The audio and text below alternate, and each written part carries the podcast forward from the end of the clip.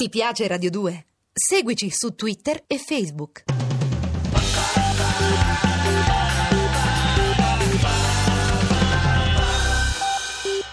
Radio 2 presenta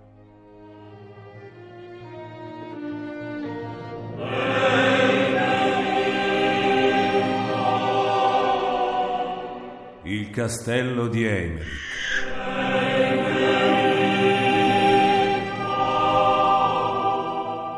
di Valerio Evangelisti.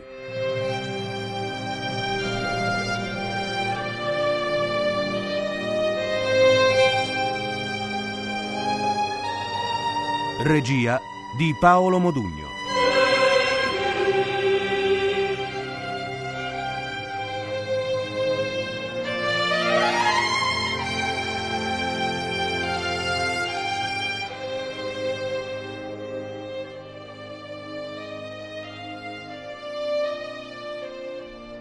Ventottesima puntata. Sire, quella che vedete è la tenda di Duke Clem. Non ci sono soldati di guardia. È la prova che attendeva nel vostro arrivo. Abbiamo un orribile presentimento, padre Emmerich. Non ci sentiamo troppo bene. Sire, venire qui è stata un'imprudenza, ma siamo ancora in tempo a tornare indietro. Signor De Sanabria, ho giurato a Re Pietro di vegliare sulla sua vita. I vostri timori non hanno fondamento. Isaac, Ordinate, Magister. entra nella tenda e annuncia al signor Duke Clan che Pietro di Castiglia è arrivato. Guardati intorno e accertati che non ci siano uomini armati. Poi torna a riferire. Sarà fatto, Magister. Siamo distanti dal centro del campo, però mi pare di notare un movimento di truppe inconsueto. Che si prepari un attacco? È improbabile, però è una ragione di più per affrettare l'incontro. Sire, pensate che da un momento all'altro l'esercito di Enrico può diventare vostro. Vi sto offrendo la testa del vostro fratellastro su un piatto d'argento. Gliela taglieremo con le nostre mani. Ne faremo dono a Leonor e la costringeremo a baciarla. Ci ha traditi con Enrico vivo? E beh, può continuare con Enrico morto. Il comandante Duke Clan aspetta loro signori. È solo e disarmato. E dunque, andiamo.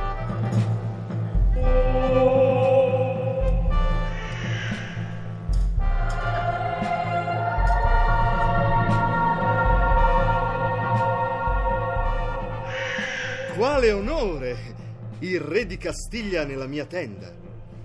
Grazie, padre Emerick. È un momento che passerà alla storia. Non abbiamo tempo da perdere. Volevate vederci ed eccoci qua. Sapete già cosa vogliamo da voi. Il vostro esercito. In cambio vi promettiamo terre. Tutte le terre che ci chiederete. Perché ridete? Terre, dite! Ma le terre saranno di chi vincerà questa guerra. Ciò che mi offrite ora non ha nessun valore. Vi offriamo anche dell'oro. Sapete che i giudei sono dalla nostra parte. Il nostro ministro delle finanze può dare. Non può darmi nulla! Mi risulta che si sia nascosto sotto Montiel. Quanto ai giudei, beh, li avete maltrattati un po' troppo perché vi siano ancora fedeli. Insomma, signore, diteci voi stesso che cosa pretendete da noi. E faremo in modo di accontentarvi. È un po' tardi, Sire. Voi non governate più nulla. In questo stesso istante i soldati di Enrico stanno entrando nelle gallerie che conducono a Montiel. Ma come? I miei uomini si stanno preparando ad attaccare la collina. Fino a poco fa eravate uno spiantato, ma un re. Adesso non siete più nemmeno quello. Basta! Questo ridicolo colloquio è finito. Padre Emerick, voi risponderete di questa farsa. Noi torniamo al castello! Temiamo, Sire, che non sia possibile. Avete troppi crimini sulla coscienza. Forse è giunto il momento di pagarli. È quel che penso anch'io, Re Pietro. Vedete quel tendaggio? Dietro c'è un vostro congiunto. E con lui ci sono quattro balestrieri. Tradimento! Voi non potete! Enrico? Che bello rivederti, Pietro. Mi sembri un po' agitato. Cos'è l'emozione di incontrarmi? Mio sire, non temete! La mia spada vi proteggerà! Balestrieri! Uccidetemi quell'imbecille!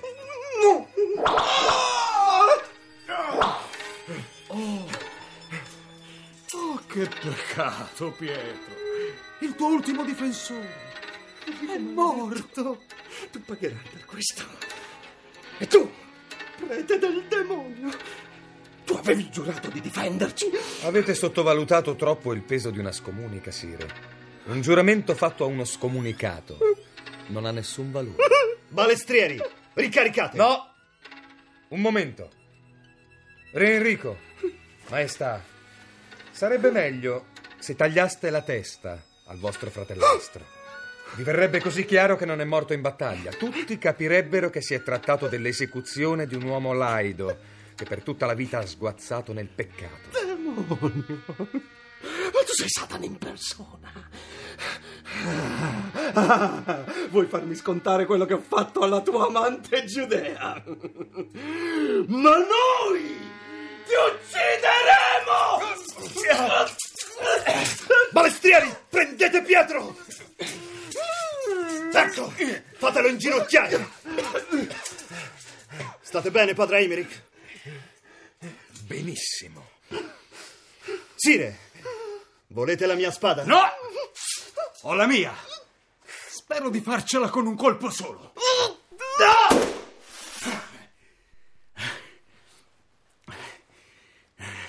Ma guarda, non credevo che fosse così facile tagliare una testa. Vi suggerisco, maestà, di portarla in giro.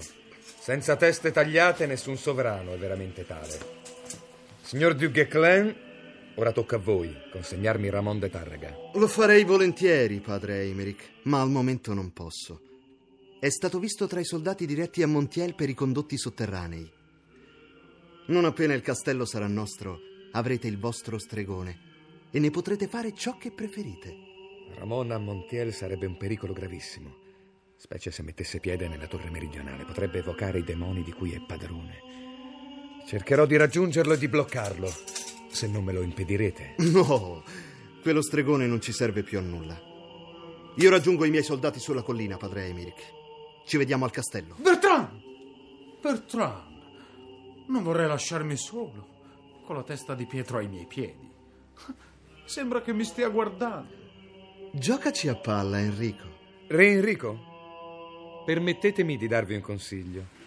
Da questo momento siete a tutti gli effetti l'unico sovrano di Castiglia. Usate il plurale maiestatis, come si conviene ai monarchi. Io non. Noi. Noi. Noi non ci siamo abituati. Avete già imparato a decapitare la gente. La vostra educazione di tiranno è quasi completa. Vieni, Isaac. Abbiamo poco tempo. Noi, invece, tutto il tempo che vogliamo.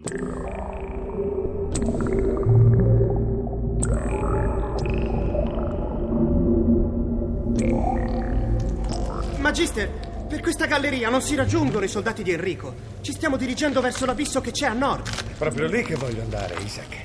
Scommetto che a Levi sta per scatenare il suo golem. Se ne sente il cuore. Tu lo sai cos'è un golem? Eh, sì, è un uomo di terra e pietra. Credo che si tratti di una leggenda. E le leggende dicono come lo si porta in vita. Beh, ci sono varie versioni.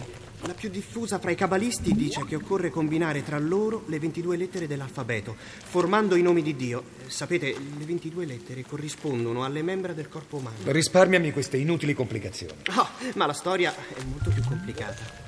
Esiste un nome segreto di Dio fatto di 72 combinazioni di tre lettere. 72 sono anche le cinquine in cui sono suddivisibili i gradi dello zodiaco. Di conseguenza, 72 sono gli angeli e 72 sono i demoni. Ognuna delle 22 membra umane corrisponde sul piano astrale. Isaac, falla finita. Non mi interessano queste sciocchezze. Dimmi invece, nelle leggende sul golem si parla di piccole bambole capaci di far muovere un organismo più grande. No, ma può corrispondere a uno dei principi della Cabala. Ciò che è piccolo coincide con ciò che è immenso. Il microprosopo col macroprosopo. Il piccolo volto di Dio con quello grande. E ruote di legno che recano incise le lettere dell'alfabeto ebraico potrebbero avere a che fare con questa similitudine. Sì, se si combinassero le lettere a gruppi di tre. È un sistema molto antico. Certo, non basta ad animare del tutto una statua, perché ciò avvenga. Occorre che il rabbino pronunci i 72 nomi di Dio ad alta voce, modulandoli in base al notaricon, una forma di recitazione che rende le parole cose vive.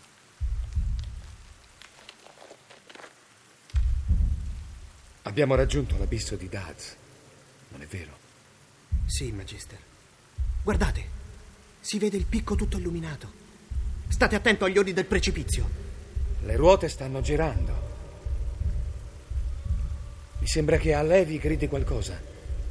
Non senti, Isaac? No, non è Alevi, è una donna. Venite, avviciniamoci.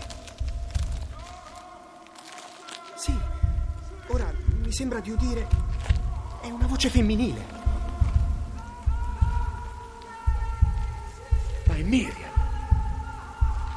Sta chiamando i 72 nomi di Dio. Sì, sta riportando in vita il golem.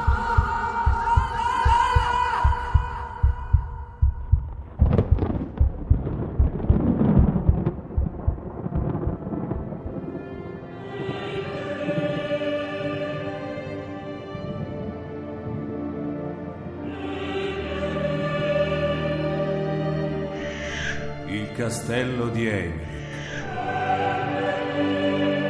di Valerio Evangelisti. Abbiamo trasmesso la ventottesima puntata. Personaggi e interpreti. Eimerick Gaetano Varcasia. Re Pietro Pietro Bontempo. Isaac Alessandro Quarta. Rodriguez de Sanabria Emilio Cappuccio. Dugue Clan Riccardo Rossi. Miriam Manuela Rossi. Enrico di Trastamara Enzo Avolio.